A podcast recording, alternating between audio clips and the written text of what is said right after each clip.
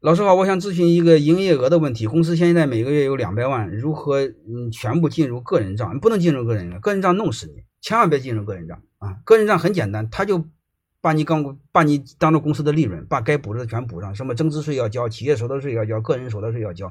他真弄你的话，百分之六十的百分之六十的钱全部上交，然后叫你罚款，好吧？千万别搞这个事儿。你挣钱永远挣合理合法的钱，好吧？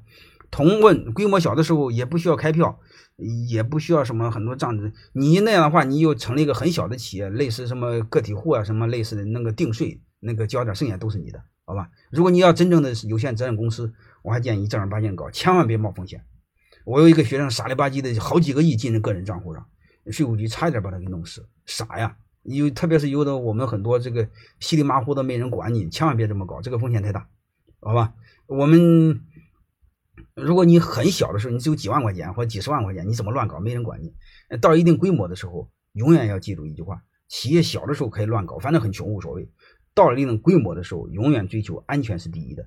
所以我一再要你们保守，就是让你们活着，活着才有机会。你死了，什么机会都没有了。就这么一个逻辑，别的不需要去考，不别的不需要考虑。